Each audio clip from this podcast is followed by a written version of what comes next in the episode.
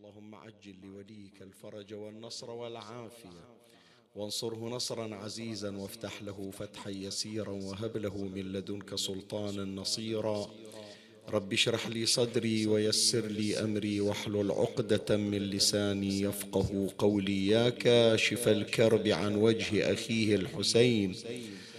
اكشف كربي بجاه أخيك الحسين. نادي عليا مظهر العجائب تجده عونا لك في النوائب كل هم وغم سينجلي بولايتك يا علي. يا علي يا علي يا أبا الغوث أغثني. يا فارس الحجاز أدركني بلطفك الخفي ولا تهلكني. يا مولاتي يا فاطمة بنت محمد أغيثيني يا سيدتي صلى الله عليك يا سيدي ويا مولاي يا رسول الله.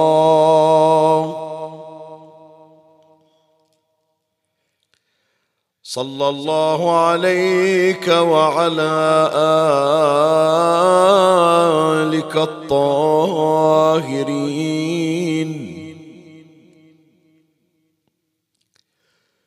فاز من اعتصم بكم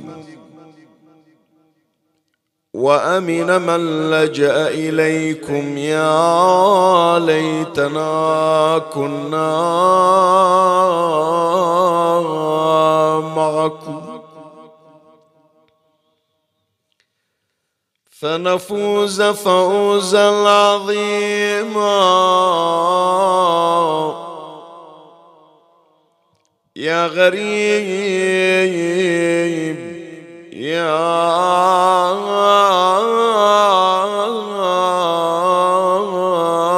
مظلوم كربلاء. وتقول عاتبة عليه وما عسى. يجدي عتاب موزع الأشلاء.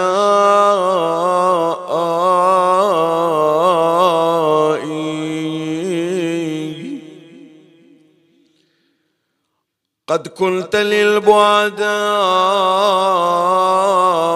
أقرب منجدين واليوم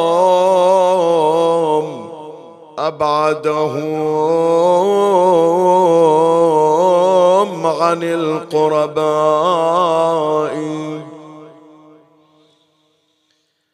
قد كنت في الحرم المنيع خبيئة واليوم نقع اليعملات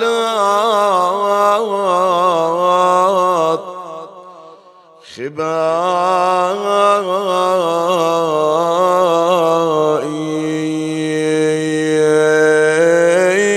ما كنت أحسب أن يهون عليكم ذلي. ما كنت أحسب أن يهون عليكم ذلي وتسييري إلى الطلقاء.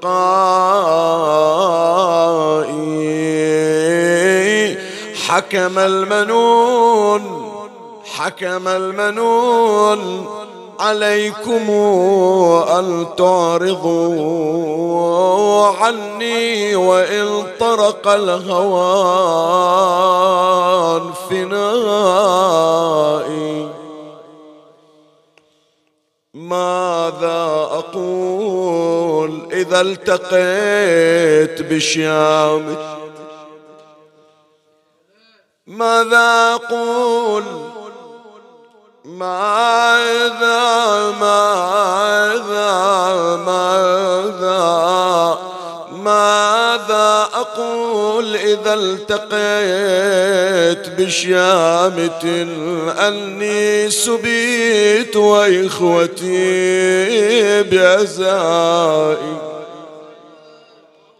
أوين يا أبو علي ماذا أقول؟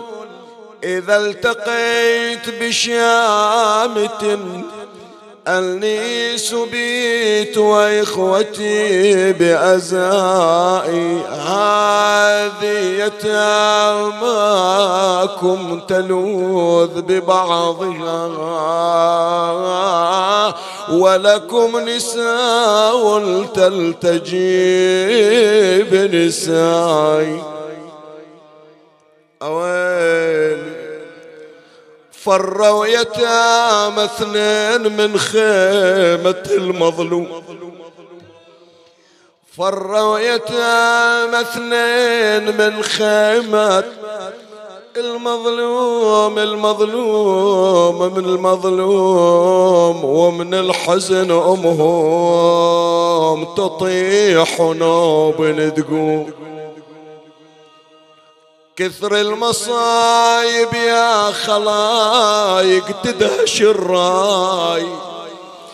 كلهم بساعة ذبحا ويا ناس والياي وظنيت هالطفلين تبقى سلوى وياي.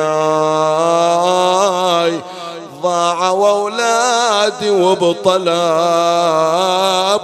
ما حد يقوم اويلي قومي يا زينب بالعجل ننظر الوادي. والله مصايب وعلي فتت فادي من العصر فروا للفضا وضاعوا. أولادي يطلعكم الله من الكوفة بلدة الشوم. أويلي إن كان يا أولادي رجعتون المدينة. وين بعد يا حجي؟ إن كان يا أولادي رجعتون المدينة خبروا محمد بالذي جاري.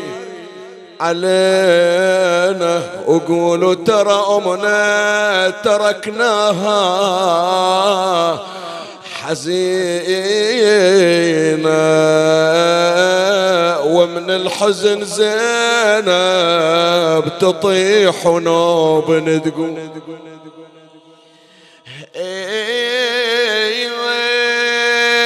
يا ريتكم لي بسلامتكم تعودون.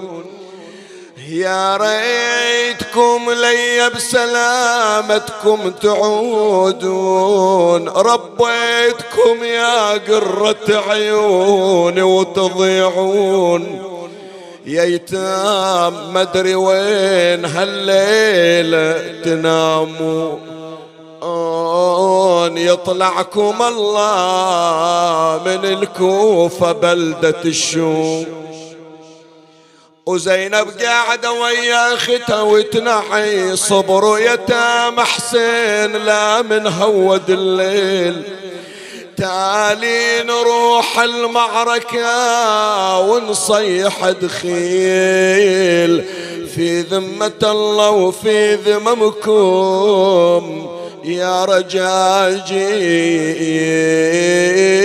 وفي ذمة اللي جابني من أرض المدينة. أويل الليل علي موحشة دون الليالي. أمسى المسا وبيتي من الشبان خالي خالي ظليت بس حرمة وغريبة بغير والي. وما عندي إلا علي الفاجعني ونينا قالها علي السجاد يا عم شجاني حالك وأنا ما أقدر اتحرك من مكاني قالت يا نور العين عتب على زماني اللي على الكرار. أبوها شلون تنظر؟ بصوت واحد أظلم علي الليل وازدادت ما أشوف غير ايتام تتصارخ بدهشه. شيخ العشير حسين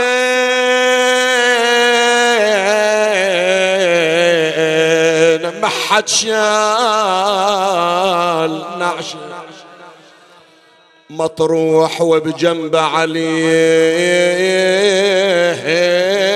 الاكبر جسا تحفظون لولا أنا ضيعني الوالي.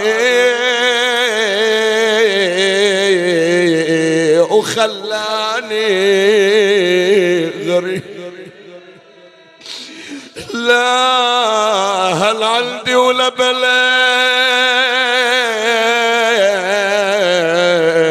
يمي.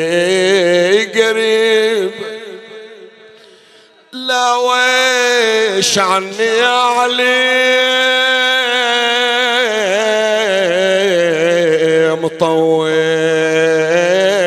الغيبة ما تنجف زينب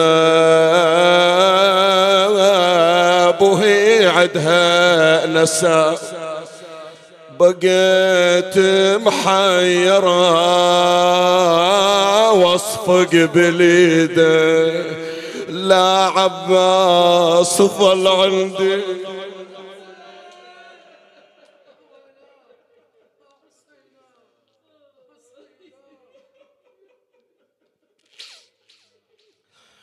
إنا لله وإنا إليه راجعون. قال سيدنا ومولانا رسول الله صلى الله عليه وآله وسلم عن العترة الشريفة الطاهرة عليهم السلام.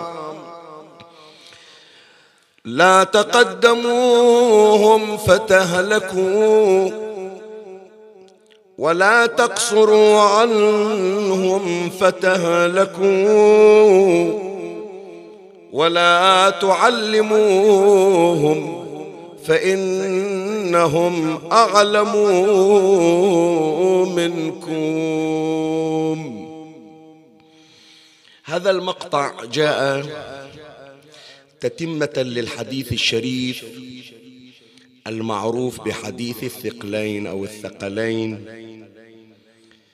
وهو قول رسول الله صلى الله عليه وآله إني مخلف فيكم الثقلين ما إن تمسكتم بهما لن تضلوا بعدي أبدا كتاب الله وعترتي أهل بيتي. ثم أشار إلى هذا المقطع الذي ذكرته والذي يعلمنا فيه رسول الله صلى الله عليه وآله أدب التعامل مع العترة الشريفة. فكما أن للقرآن الكريم آداب في التعامل كذلك أيضا مع العترة الشريفة وهم أهل البيت صلوات الله عليهم لهم أدب خاص وسلوكيات خاصة. وذلك لما حازوا عليه من امتيازات لم يحصل عليها أي شخص آخر. كما أن القرآن الكريم لا يضاهيه أي كتاب سماوي أو غير سماوي فإن أهل البيت عليهم السلام لا يضاهيهم أحد. ولهذا ورد عنهم صلوات الله عليهم نحن أهل البيت لا يقاس بنا أحد. بعضهم يجي إلى هذه العبارة يقول هذا مو مصادرة إلى حق الآخرين. يعني أنتم تعطون أهل البيت امتياز قطعا. لهم امتيازات تختلف عمن سواهم. هل تستطيع أن تجعل القرآن مع أي كتاب آخر؟ كذلك هم أهل البيت صلوات الله عليهم لأنهم عدلوا القرآن. وحتى يبرهن أهل البيت عليهم السلام أنهم أناس مميزون. من حيث الدين ومن حيث الورع من حيث التقوى من حيث الملكات من حيث العلم من حيث المعارف. فلهذا قام أهل البيت عليهم السلام بإنتاج أئمة مصغرين. شوي ركز للعبارة هذه التي ذكرتها. أهل البيت حتى يبينون للناس أنهم أناس مميزون أنهم خلاصة الخلق وزبدة الخلق وسادة الخلق. اختارهم الله تبارك وتعالى وأحاطهم بعنايته وأن ما عندهم هو من عند الله عز وجل. من يقول الإمام زين العابدين عليه السلام لعمته زينب وهي دون مرتبة الإمامة عالمة غير معلمة. شنو يعني غير معلمة؟ إذا شلون صارت عالمة؟ لا لها معلم لكن ليس من معلمي البشر. سائر البشر حتى يصلون حتى يصلوا إلى معارف معينة لابد أن يدخلوا إلى الروضة الحضانة المدارس الابتدائية المتوسطة الجامعة وهكذا. وقراءات وتجارب حتى يحصلوا على ما حصلوا عليه. أهل البيت لا من غير معلم دنيوي وإنما معلمهم هو الله تبارك وتعالى. فلهم امتيازات خاصة. أراد أهل البيت عليهم السلام أن يبرهنوا للناس أننا نحن نمتلك هذه الامتيازات وحتى تعلموا أننا مميزون سنصنع أناسا يحملون رشحات مما عندنا. مو كل ما عندنا لا إحنا مرتبتنا مرتبة خاصة لكن سنصنع أفرادا وشخصيات يحملون رشحات مما هو عندنا. وهؤلاء الأشخاص مو بالضرورة يكونون في الأربعين سنة وفي الخمسين سنة وفي الستين سنة حتى تقولون بأنهم تعبوا على أنفسهم طيلة هذه السنيات الخمسين أو الستين. لا نجيب لكم أطفال صغار. أطفال الطفل بعمرهم بعد يتصرف كما يتصرف سائر الصبي وسائر الأطفال. لكن سنبين لكم من خلال هذه النماذج المصغرة من هؤلاء الأطفال الذين هم خريجو مدرستنا أنهم يصلحون لأن يكونوا أئمة للخير وهم لم يصلوا لدرجة الإمامة. من خلال ما تلقوه وتلقنوه منا. فلهذا يا إخواني نحن في مثل هذه الليلة. نحيي ذكرى شهادة طفلين صغيرين. فر من مجزرة كربلاء ومن حادثة الطف ومن مأساة الغاضرية الدامية. ليضرب للناس مثلا رائعا كيف أن طفلين دون سن البلوغ أحدهما عمره ثمان سنوات والآخر عمره سبع سنوات. براعم لا زال برعمين غضين طريين. أصلا أنت تتعجب لما تلقى لك واحد عمره ثمان سنين يضبط الصلاة. فلو صدر منه الخطأ لو صدر منه الزلل لو أفرطت منه العلة لا تثريب عليه ولا توبيخ له. طفل هذا بالأخير. يعذر لصغر سنه. أهل البيت قالوا راح نبين لكم من خلال هالطفلين الصغيرين تجدون بأنهما وصلا إلى درجة أن يقتدى به الكبار والفقهاء يقتدون بهذين الطفلين الصغيرين. فكيف بخالهما الحسين؟ وكيف بجدهما علي بن أبي طالب؟ وكيف بسيد الخلق أبي القاسم محمد صلى الله عليه وآله؟ اللهم صل على محمد. فالليله يا أحبائي في الأعم الأغلب الخطباء يتعرضون لذكر تفاصيل القصة الدامية المأساوية. لكن في هذه القصة هناك ثنيات ومنعطفات جديرة بأن نسلط الضوء عليها لأنها دروس إنصافا تتعجب شلون أطفال بهالمستوى يأخذون من دروس الأنبياء والأئمة. فأمر إن شاء الله في هذه الدقائق المعدودة على أربعة من الدروس الخاصة المستلهمة من قصة هذين الطفلين. يعني إحنا من نقول دروس من حياتهما مو أنا أجي أخذ الطفل من عود من عندهم إلا عمره ثمان سنين وأقول في هالثمان سنين عنده الأربع دروس. لا. هذه في قصة استمرت لمدة سنة استطعنا أن نستلهم هذه الدروس الأربعة. أمر معكم تباعا عليها ومن الله أستمد العون والتوفيق.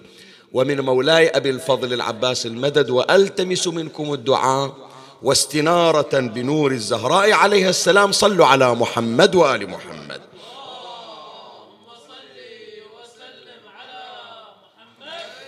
أول درس يا إخواني المبدأ القرآني للصلاة. إحنا نحفظ هذا الحديث أستغفر الله نحفظ هذه الآية وهذا النص القرآني. على لسان نبي الله عيسى ابن مريم البارحة تعرضنا إليه وأوصاني بالصلاة والزكاة ما دمت حيا. شوية حط بالك للكلمة. شنو يعني أوصاني بالصلاة والزكاة ما دمت حيا؟ هل مثل ما إحنا نتصور التصور الأولي أنه ما دام أنا على قيد الحياة من يأذن ويصير وقت الصلاة أقوم أصلي؟ مو هذا؟ هو هذا اللي نتصوره. لا مو هذا هذا المعنى الأولي. بس في معنى آخر أنه ما دمت حيا فأنت مخاطب بالصلاة. طيب الحياة ما تجي على وضع واحد. الحياة فيها صحة وفيها مرض. الحياة فيها سلامة جسم وفيها إصابات. الحياة فيها صور مختلفة وأنت فيها. إعاقة إصابة غرق حرق هذه سائر الحياة. الحياة مو كل واحد سليم الجسم معافى. كم واحد كان من غير علة ثم يصاب بعلة. القرآن من قال على لسان عيسى أنه موصى بالصلاة ما دام حيا. يعني ساعات أنا في تمام عافيتي فأنا أصلي. فإذا كنت مريضا هل يرخص لي في ترك الصلاة؟ لا. على كل الأحوال أنت مخاطب بالصلاة. على كل الأحوال. ذاك البعيد كنت مريضا أنت مخاطب بالصلاة. كنت مصابا أنت مخاطب بالصلاة. كنت على طهارة تضيق الوقت وأنت على نجاسة. كل هذه الصور التي تحويها الحياة لا يسقط عنك تكليف الصلاة. هذا الذي أراد أراده القرآن على لسان عيسى ابن مريم أن الصلاة لا ترخيص في تركها مهما كنت بمقدار ما أنت فيه. وهذا ما نجده في حياة أهل البيت عليهم السلام. تعال شوف أمير المؤمنين عليه السلام. تعال شوف أمير المؤمنين. وهذا درس حطوه في بالكم يا إخواني. هذا الدرس بس ركز. مرات واحد يقول لا أنا ما أقدر أصلي شيخنا. بأخرها وتالي بصليها بقضيها. شلون أصلي؟ في المرض شلون أصلي؟ في هالوضع الآن هدومي منجسة شلون أصلي؟ وما إلى ذلك من هذه الظروف القاهرة. شلون أقدر أصلي؟ لا. من يتعلق بالصلاة يهيئ الله له ظروف الصلاة. وكأنما يا إخواني أنا ما أقدر أجزم بها الآن بس أنا أقول كأنما للصلاة ملك أو ملائكة. وأنا هذا يعني يمكن بعضكم يقدر يسعفني في هذا الأمر. شوف عشاق صلاة الليل. عشاق صلاة الليل والذين أدمنوا صلاة الليل. هذول اللي الآن يسمعون كلامي واللي ذاقوا لذة صلاة الليل يعرفون حقيقة هذا الكلام. كيف أنه أحيانا ينام قبل نصف ساعة من صلاة الليل؟ يعني ما باقي على وقت صلاة الليل إلا نصف ساعة وهو مرهق تعبان يمكن نومين يومين مو نايم. يحط راسه ويقول أخاف تفوتني. كأنما يجي واحد يوعي للصلاة ويقوم في منتهى النشاط وفي منتهى الصحة. المفروض واحد غيره حط راسه وسمتها نومة مثل ما نقول إحنا البحارنا بس يجي له واحد كأنه يقول له قوم. أحيانا يأتيه هذا الآتي بصورة شخص يعرفه. وأحيانا لا كأنما يسمع صوت. ولعل البعض منكم اللي ذاق هذه اللذة وحصل على هذه النعمة. يقول كنا واحد اجى حركني قال لي يقوم تحرك. ويقوم. ولا تفوته صلاة الليل. هذا من وين؟ هذا الصلوات يا إخواني لها ملائكة تحرسها. الصلوات لها ملائكة تحرسها. اللي يتذكرون البارحة المحاضرة في المجلس الآخر عن قضية مريم بنت عمران حينما خاطبتها الملائكة يا مريم اقنتي اقنتي لربك. واركعي واسجدي واركعي مع الراكعين. واحدة من مفاداتها أن الملائكة تصلي مع مريم. أنت جنابك لما تأذن وتقيم يوكل الله تبارك وتعالى لك ملائكة تقوم معك في الصلاة. هذول وظيفتهم حراسة الصلاة تهيئة الصلاة ترتيب وضع الصلاة. شايف؟ فأنت يوم توفق للحفاظ على صلاتك وصلاة الليل هناك من الملائكة من يحميك ويهيئ لك الأجواء. ولهذا كان سيدنا أمير المؤمنين صلوات الله وسلامه عليه. هذه أنا هم داعيكم الحقير البائس من أحكيها ما متأمل لمعناها لكن من أنوارهم صلوات الله عليه سابقا أقرأ رواية وأمر عليه مرور الكرام. أستفيد منها حفاظ أمير المؤمنين عليه السلام على الصلاة. لكن ما التفت إلى هذه النكتة الخفية فيها. أمير المؤمنين في ليلة الهرير في معركة صفين في منتصف الليل والقتال كان نهارا ليلا حان وقت صلاة الليل عليه لعلي عليه السلام فوقف في قلب المعركة يصلي. كان أصحاب أمير المؤمنين مالك الأشتر الحسن الحسين يهتدون إلى مكان أمير المؤمنين. طبعا الحسن والحسين لا استثناء بإلا. يهتدون بوجود علي من غير سماع صوت أمير المؤمنين. نور علي في حد ذاته هو نور الهداية. بس يهتدى لأمير المؤمنين عليه السلام بصوته. كان يعلي صوته بالتكبير. الله أكبر الله أكبر. وكل تكبيرة ببطل يقتله علي. دفعة واحدة انقطع صوت أمير المؤمنين. مالك الأشتر قال أمير المؤمنين من خليه يمكن يتعرض إلى سهم طائش يمكن واحد اغتال بالليل فأنا ماض للبحث عنه من يأتي معي؟ سوى حركة مالك الأشتر. أخذ غمد السيف الغمد من خشب. قراب السيف مثل ما نقول حطه على ركبته كسر هذه علامة علامة عند العرب. من يكسر غمد السيف يعني لا أرجع إلا بحاجتي. سيفي ما أرجعه أرجع بتنجز الحاجة. فكسر غمد سيفه قالوا وتكسرت مع غمد سيف مالك الأشتر اثنا عشر ألف غمد سيف. يعني هذه فرقة يعبرون عنها اليوم مصطلحات الحرب الحديث يسمونها فرقة الصاعقة. يعني هذول يطبون ما يرجعون إلا بتنجز الغرض وتحقق المراد. غرضهم شنو؟ هدفهم أن يأتوا بأمير المؤمنين. إما أن عليا سالم فيأتون به سالما أو أن أمير المؤمنين قتل في المعركة ما يخلون جنازته ويرجعون عنه فجاءوا يفتشون وإذا بأمير المؤمنين قد صف قدميه يصلي لربه صلاة الليل في قلب المعركة. نص التاريخ يقول والسهام تمر حول أذنيه وخده كرشق المطر. شلون المطر؟ من ينزل مو قطرة من هالصوب وقطرة من هالصوب. لا مطر غزير يعني يغطي. السهام مو رايحة من من ناس سهم ومن ناس سهم لا لا لا لا لا, لا. جاية كلها دفعة واحدة هذا اللي أقول لك أنا أقرأ بس اللي ما تنبهنا إلى شنو؟ السهام إذا جاية كرشق المطر ويصوبون على أمير المؤمنين. ليش ما يجي سهم لعلي بن أبي طالب؟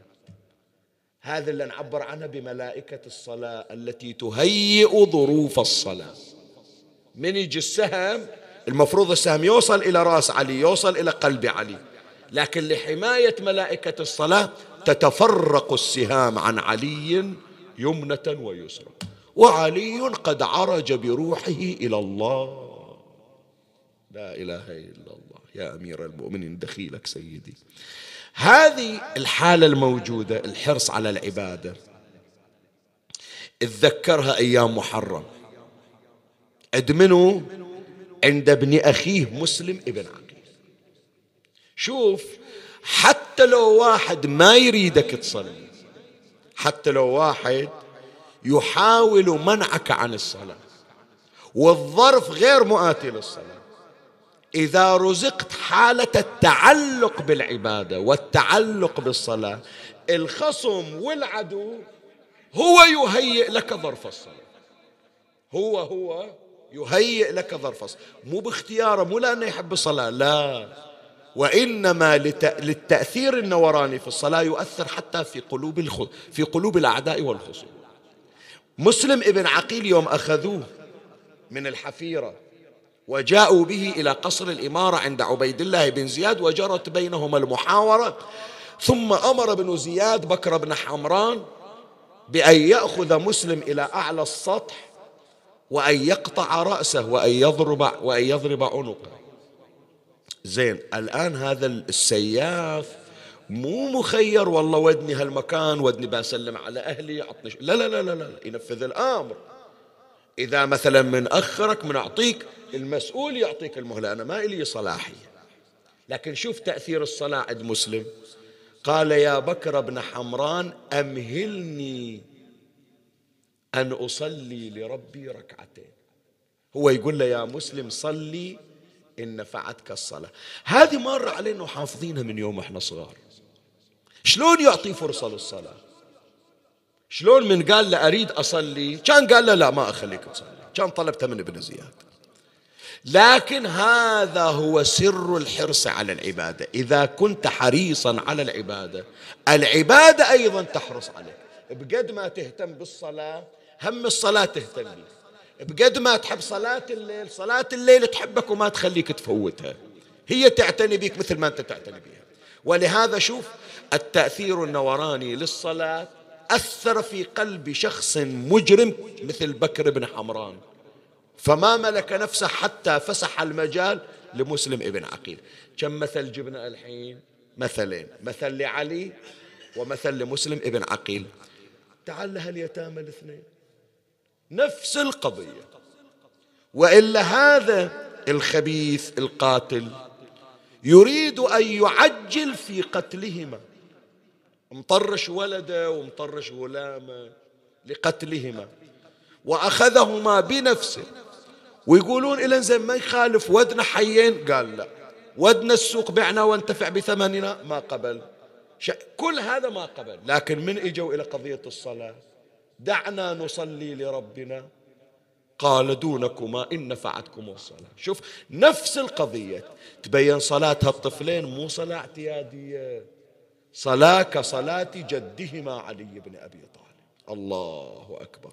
صلاة كصلاة أبيهما باب الحوائج مسلم إبن. فإذا أول درس نستلهمه من هذين الطفلين درس الحرص على العبادة. الدرس الثاني الأدب في التعامل. يا أخي متى تعلموا هالأولاد ذولا؟ لا مو تعلموا. تعال نحكي إحنا ويا الكبار. يعني اللي قاعدين عندنا مقاولين حج ومقاولين زيارة يعرفون هالكلام. انت مهما تتعامل يوم اللي بتروح إلى مكتب أو بتدخل على مسؤول لكن يوم اللي تصير عندك حملة أو تصير عندك مثلا أفرض مجموعة وإنت متعطل على جسر على حدود ذيك الساعة ذاك الإتيكيت وذاك الأدب اللي تتعود فيه لحلكة الوقت وللظروف الصعبة تفقد كثير من السلوكيات اللي كنت تسويها في البلد. خصوصا إذا تعرضت لاستفزاز خصوصا إذا تعرضت مثلا إلى تأخير. هذا الكلام معروف عند الكثيرين. شايف؟ شوف مثلا مقاول بناء أو مقاول حاج أو أي شخص مثلا لما يقعد صح عنده تعامل لكن تجي إلى في وقت هو مرهق بعمل أو في وقت حرارة الشمس. ما تحصل مثل راحته ومثل وقت استقراره. تمام لو لا طيب. أنت بالله عليك اولا ذولا أطفال صغار. سبع وثمان سنوات. ومطرودين من سجن. وملاحقان. يعني يريدون بس مكان مأمن.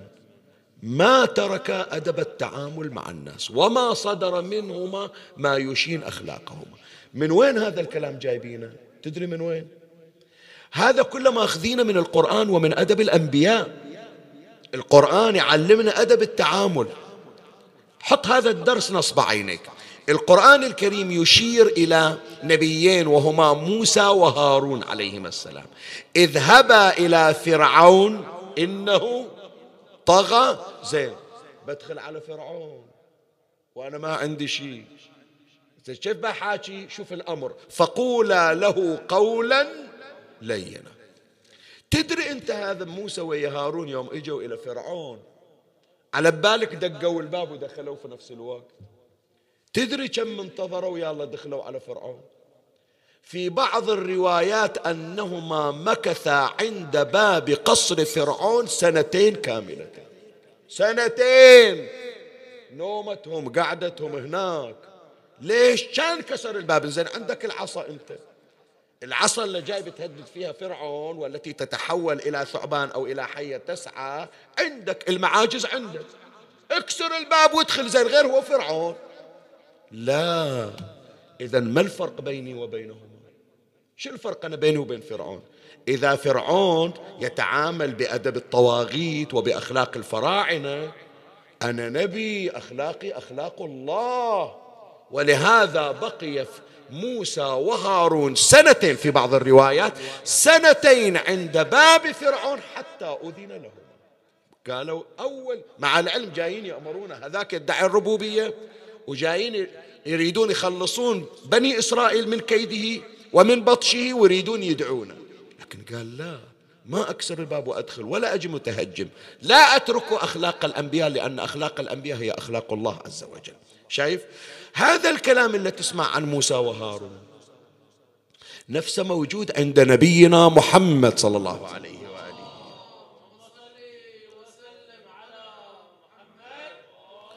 كلنا يعرف قصة المباهلة.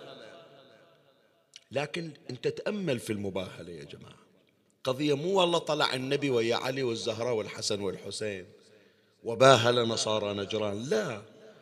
سبب المباهلة هذول النصارى كانوا موجودين عند النبي في المسجد. وصارت محاججة بينهم. فمن حاجك فيه من بعد ما جاءك من العلم فقل تعالوا ندعو أبناءنا وأبناءكم ونساءنا ونساءكم وأنفسنا وأنفسكم ثم نبتهل فنجعل لعنة الله على الكاذبين. أول صارت محاورة بينهم إلى أن واحد من النصارى شتم رسول الله صلى الله عليه وسلم. النبي قال له بأنه آدم خلق أنتم جايين تقولون بأن عيسى رب. ليش؟ لأنه مولود من غير أب. مولود فقط من طرف واحد وهو الأم. إذا صار رب لأنه جاء من طرف تعال إلى آدم إلا ما احتاج إلى طرف. أنت تقول بأن عيسى استحق أن يكون ربا لأنه بدل أن يحتاج إلى طرفين احتاج إلى طرف واحد وهو الأم. آدم ما احتاج لا إلى آب ولا لأم. فمن باب أولى منه يصير رب مو آدم. ولهذا قال إن مثل عيسى عند الله كمثل آدم. خلقه من تراب ثم قال له كن فيكون. هو ذاك النصراني ما قبل. فشتم النبي صلى الله عليه وسلم. تعدى عليه. النبي قال لا حدنا وياكم خلاص انتهت. النقاش سدينا بابه لأنه النقاش من يوصل إلى الاعتداء على حرمات الآخرين؟ هذا ما صار نقاش هذا يسمونه محاججة وإحنا مترفعين عن هذا المستوى. لكن تردون؟ مباهلة. يا جماعة ليش النبي ما دعا عليه وهو في المسجد؟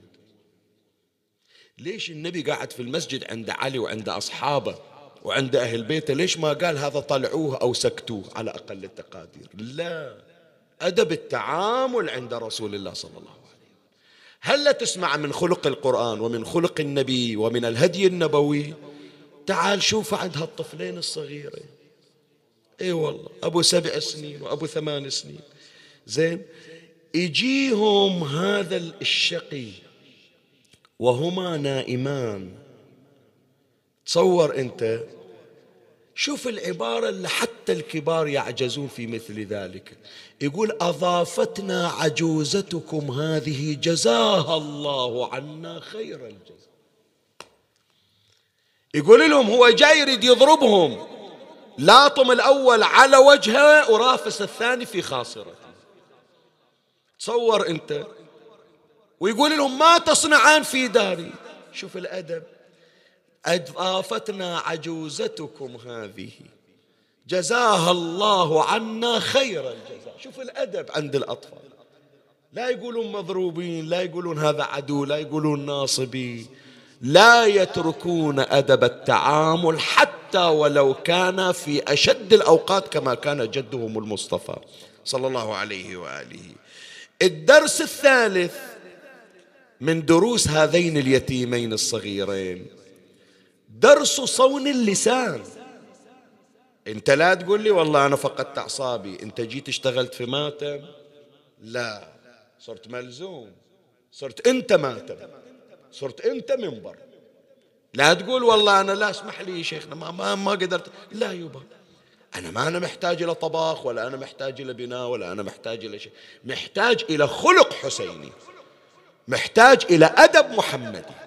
محتاج أنه أحمل رسالة إلى الناس أن هذا ما ينتجه مأتم الحسين. ولهذا تعال شوف أمير المؤمنين سلام الله عليه يوم من الأيام سمع أصحابه هذا الخطبة موجودة الكلمة موجودة في نهج البلاغة. سمع بعضا من اصحابه يشتمون معاويه معاوية وأهل الشام. يعتبرونهم نواصب ويعتبرونهم خارجين على كذا. شوف أمير المؤمنين شو يقول لهم. أمير المؤمنين يخاطبهم يقول إني أكره لكم أن تكونوا شنو؟ سبابين. ولكنكم لو وصفتم أعمالهم وذكرتم حالهم كان أصوب في القول وأبلغ في العذر وقلتم مكان سبكم إياهم اللهم احقن دماءنا ودماءهم وأصلح ذات بيننا وبينهم واهدهم من ضلالتهم حتى يعرف الحق من جهله ويرعوي عن الغي والعدوان من لهج به شي يقول أمير المؤمنين؟ يقول هذول كم نفر من جماعة الشام؟ أنتم سبيتون. زين من يخلونكم ويروحون لمكان ثاني؟ وقفوا السب ما سبوكم في العراق سبوكم في اليمن. ما سبوكم في اليمن سبوكم في مصر. فإذا بيمشون ويسبون لكن لو دعوتم لهم فاستجاب الله لكم. لسان السب توقف. صار ياهو أحسن. حتى لو واحد يجي خصم من بعيد ويشوف أهل الشام يسبون وأهل الكوفة يسبون جماعة معاوية يسبون جماعة علي يسبون. شنو الفرق؟ الشخص اللي جاي من برا الإسلام بيقول شنو الفرق بينهم؟ منو صاحب الحق ومنو صاحب الباطل. ليش أمير المؤمنين سلام الله عليه أول ما إجا؟ وإذا جيش الشام سد النهر على علي وأصحابه. فلهذا أمير المؤمنين عليه السلام قال كلمته الغراء قال اروا سيوفكم من الدم ترووا من الماء. ما هذا ما يجيكم مجان يحتاج إلى شغل. فجاء أمير المؤمنين ومن معه وفرق من كان على المشرعة وملك علي الماء. بعض من أصحاب علي قالوا له يلا أبو حسين نفس ما سووا. إيه وحدة بوحدة غير منعونا من الماء. الآن إحنا نمنعهم من الماء. قال إذا ما الفرق بيني وبينه؟ شنو الفرق؟ لازم مثل ما يعرفون ربعهم ويعرفون صاحبهم. خلي يعرفون جماعة من هو علي بن أبي طالب. اي نعم هكذا هم أهل البيت سلام الله عليهم. فأنت بالله عليك أنا أقول لك لو اقرأ المقتل سيرة المقتل اقرأها. هل سمعت طفله ما أقول لك زينب لا خلي مولاتي على كتر. مولاتي حسين بصورة الأنثى. مولاتي علي بصورة الأنثى. مولاتي فاطمة عادت من جديد في كربلاء. لا أنا أقول لك الزم لك طفلة صار. ولا أقول لك طفلة ليش؟ أحكي عن مولاتي رقية؟ من أكون حتى أتكلم عن شأنها. أتقول لك دور لي خادمة دور لي فضة فضة فضة. هل سمعت أحدا من أهل البيت أو من خدمهم شتم أحدا أو سبه؟ معاذ الله ذول تربية أهل البيت. تعال شوف هالطفلين الصغيرة جايينهم هذا عبد عبد الشقي. الشقي هذا لما أراد قتلهما التفت إلى عبد من عبيده أو غلام له فقال خذهما إلى نهر الفرات واضرب عنقيهما. شوف الكلمة إيش قد جميلة.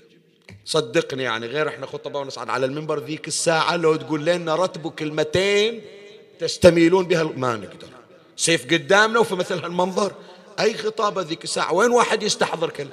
وشوف هالطفلين الصغيرين. شوف هالطفلين الصغيرين. لما نظر إلى العبد الأسود قال يا غلام ما أشبه سوادك بسواد بلال مؤذن رسول الله.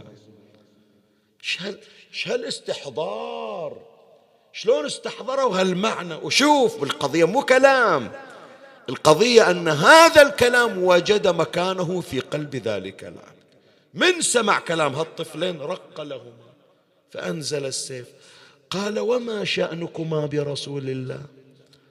قال يا, يا أيها الغلام هو جدنا نحن من سلالة. قال والله ما لقيت رسول الله بدمكما وأنا أبرأ مما يفعل هذا الظالم.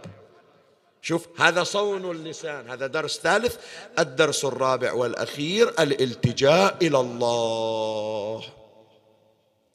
شوف إذا واحد صار بشدة هذول الأطفال شلون يعلمون هذا درس أخذه من طفل عمره سبع سنين الليلة مهما وقعت في الشدائد فليس لك ملجأ إلا منه إلا الله تبارك وتعالى.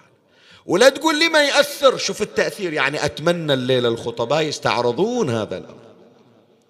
بالله عليك أنا أسألك من أشد قسوة ومن أشد عداوة؟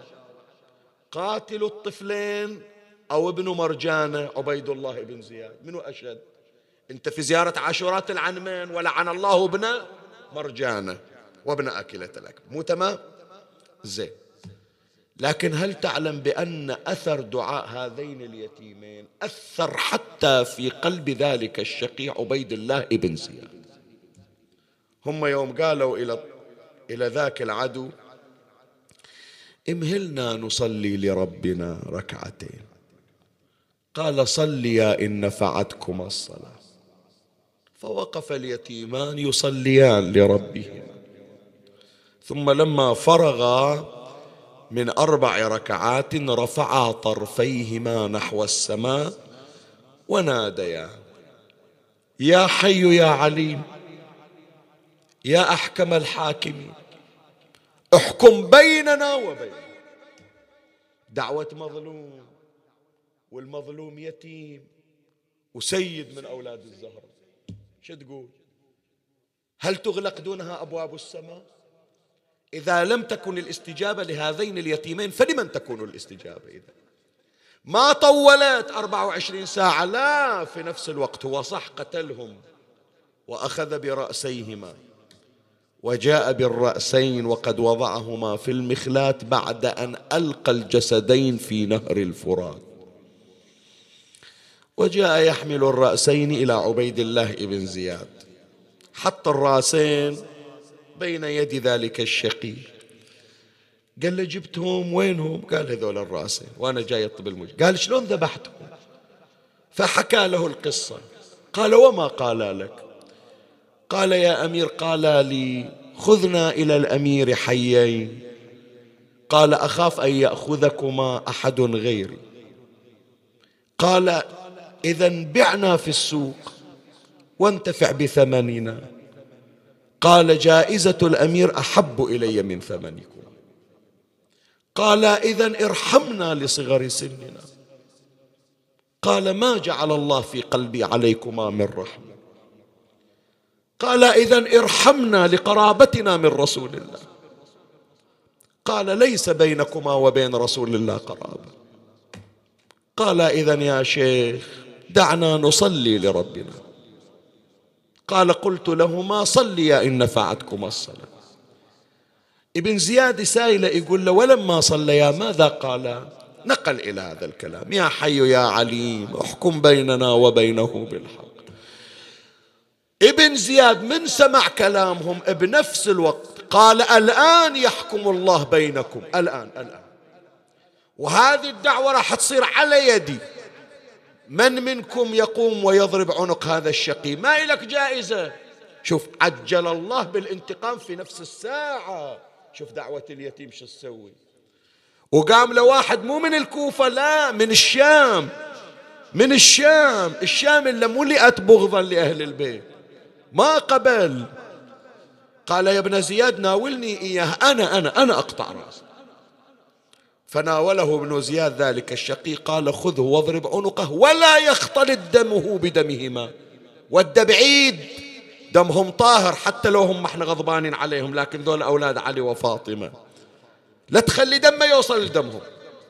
قال حبا وألف كرامة وجاء به يجره ووضعه على شفير النهر وقطع رأسه ثم أخذ رأس ذلك الشقي وعلقه على قناة.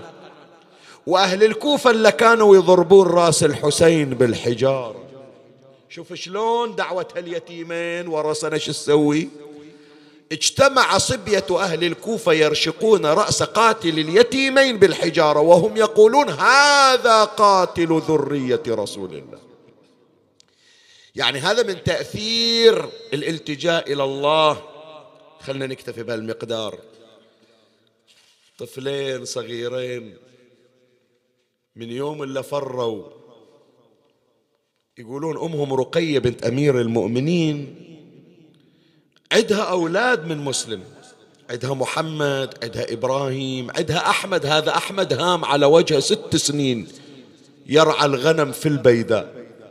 ما رجع إلا في زمن المختار. ست سنين ما تدري أم عنه عندها أصغر بناتها عاتكة بنت مسلم. إجت زينب تدورها وإذا بالخيل قد اخترقت صدرها بحوافرها. ما ظل عندها من أولادها الا حميدة حميده بنت مسلم شوف زين يوم الا فروا ذول الأيتام. هي الآن تلحق على البنات لو تلحق على هالأولاد. قالت هذول شوية كبار. فجاءت إلى محمد وأخذته من يده ومسكت إبراهيم. محمد عمره ثمان سنين إبراهيم عمره سبع سنين. وربط وربطت ثوبيهما ببعضهما البعض. قالت محمد دير بالك على أخوك. أنا رايحة أدور خواتك عاتكة وحميدة بعد ما أدري أحصلكم ما أحصلكم دير بالك يصير يصيد أخوك شيء. وفر على وجهيهما. والتقى بم والتقيا بمجموعة من أهل الكوفة.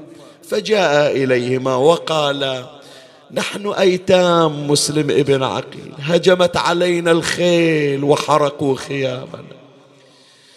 وقد ضعنا الطريق فهل لكما فهل لكم أن ترجعونا إلى أهلنا؟ قالوا بل نتقرب بكما إلى الأمير بن زياد. وجابوهم وذبوهم في السجن وسنة كاملة حتى انتحلت أبدانهما. وحن عليهما السجان فأطلق سراحهما. وجاء يركضان بس تصور أنت من الكوفة إلى المسيب ثلاثين كيلو ركض. ثلاث ثلاثين كيلو من كربلاء للمسيب.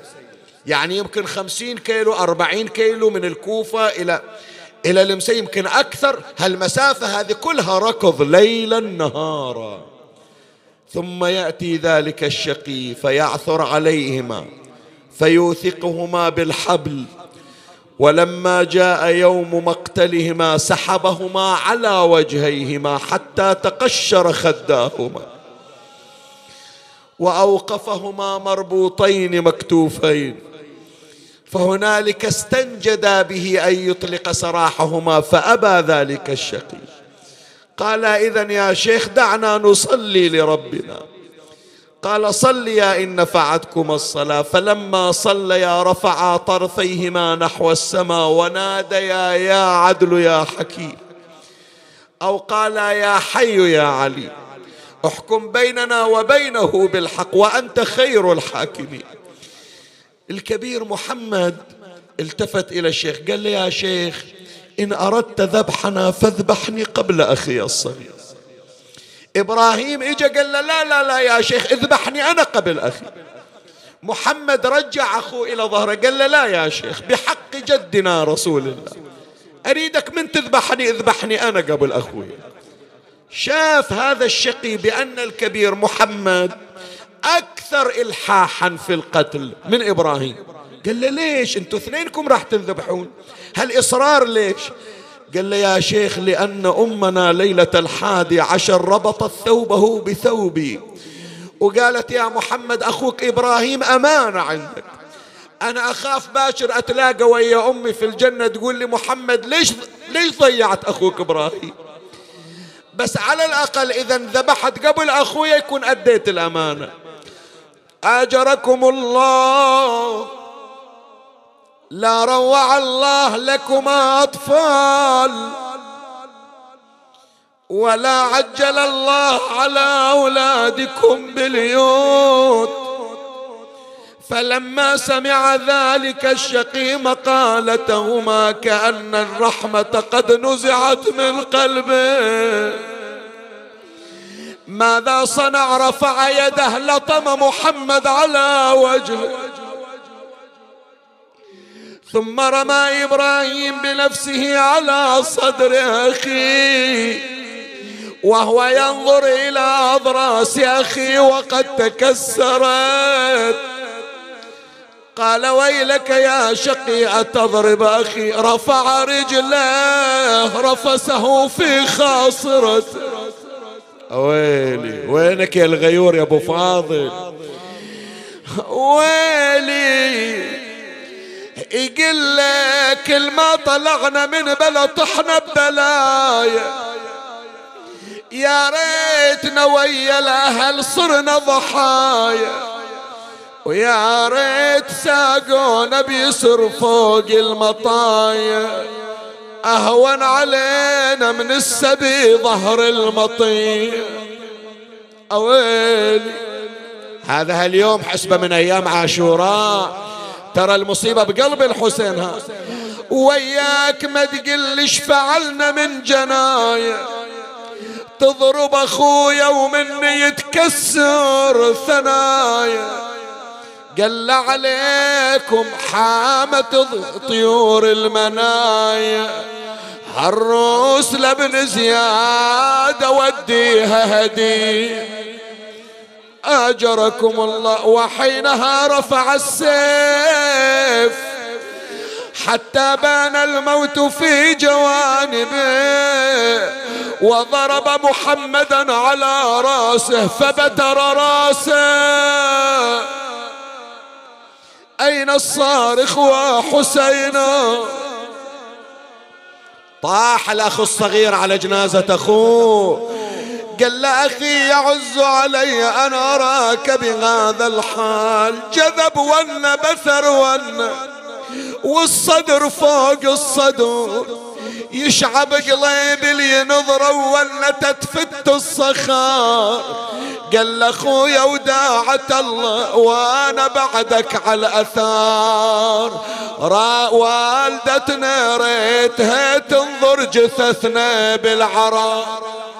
وين اصواتكم وإذا بالشقي رفع السيف وضرب إبراهيم على رأسه. وألقى الجسدين في الماء. وتلك العجوز تنادي وحسينا. والرجس ما لأن قلبه ولا رحم منه الحال شهر سيفه وقطع راسه وعفره فوق الرمال.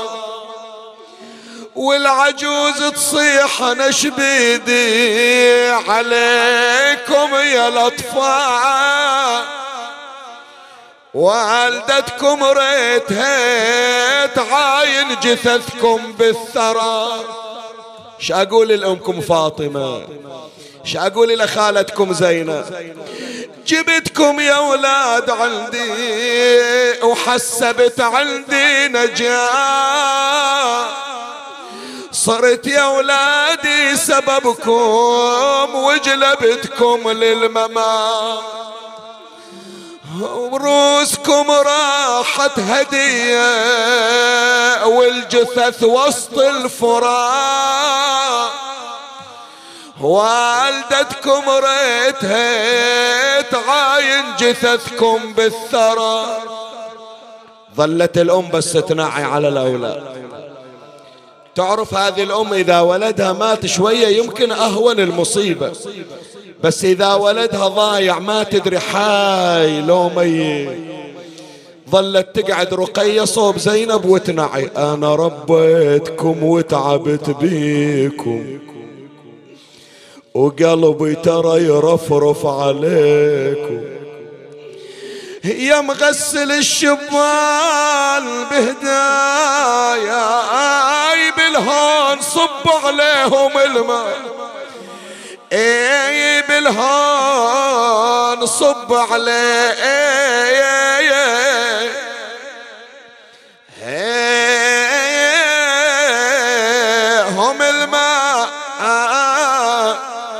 والله الليلة صدق يعني إلي خاطرة وين قد قلبنا مكسور الليلة.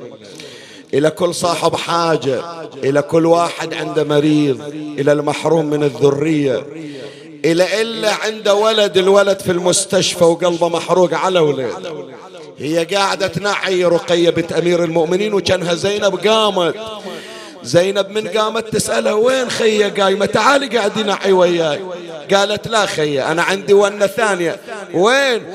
قالت أنا لقعيد على درب الضوء ون ون ون واحد يرد على الثاني أنا لقعد على درب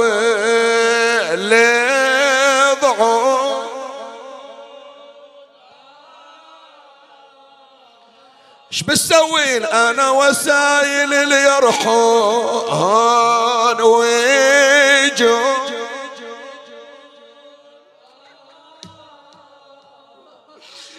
كل من لها غياب يلفون وأنا غايب في القبر مدفون.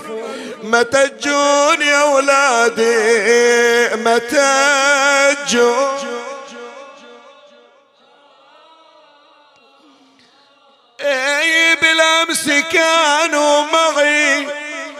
واليوم قد رحلوا وخلفوا في سويد القلب نيران.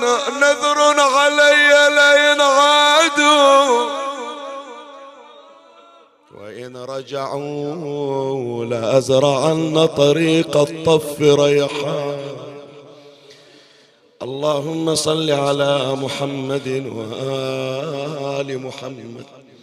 أمن يجيب المضطر إذا دعاه ويكشف السوء أمن يجيب المضطر إذا دعاه ويكشف السوء أمن يجيب المضطر إذا دعاه ويكشف السوء يا الله تفضل على المرضى المنظورين طلبوا يا إخواني للمرضى المخصوصين بالذات إن توفقكم الله للحضور في مأتم الحسين. هناك أنظار مشرئبة لكم. تتمنى منكم الدعاء في هذه الليلة. ادعوا للناس بالفرج يفرج الله عنكم. اللهم من على المرضى بالشفاء والعافية وعلى أصحاب الحوائج بقضاء الحوائج وعلى المكروبين بتنفيس الكربات يا قاضي الحاجات يا مجيب الدعوات. يا سامع الشكايات اسمع لنا واستجب يا الله. ترحم على أمواتي وأموات الباذلين والسامعين والمؤمنين والمسلمين سيما من لا يذكره ذاكر يا رب العالمين. أوصل لهم جميعا ثواب هذا المجلس وبلغهم ثواب الفاتحة مع الصلوات.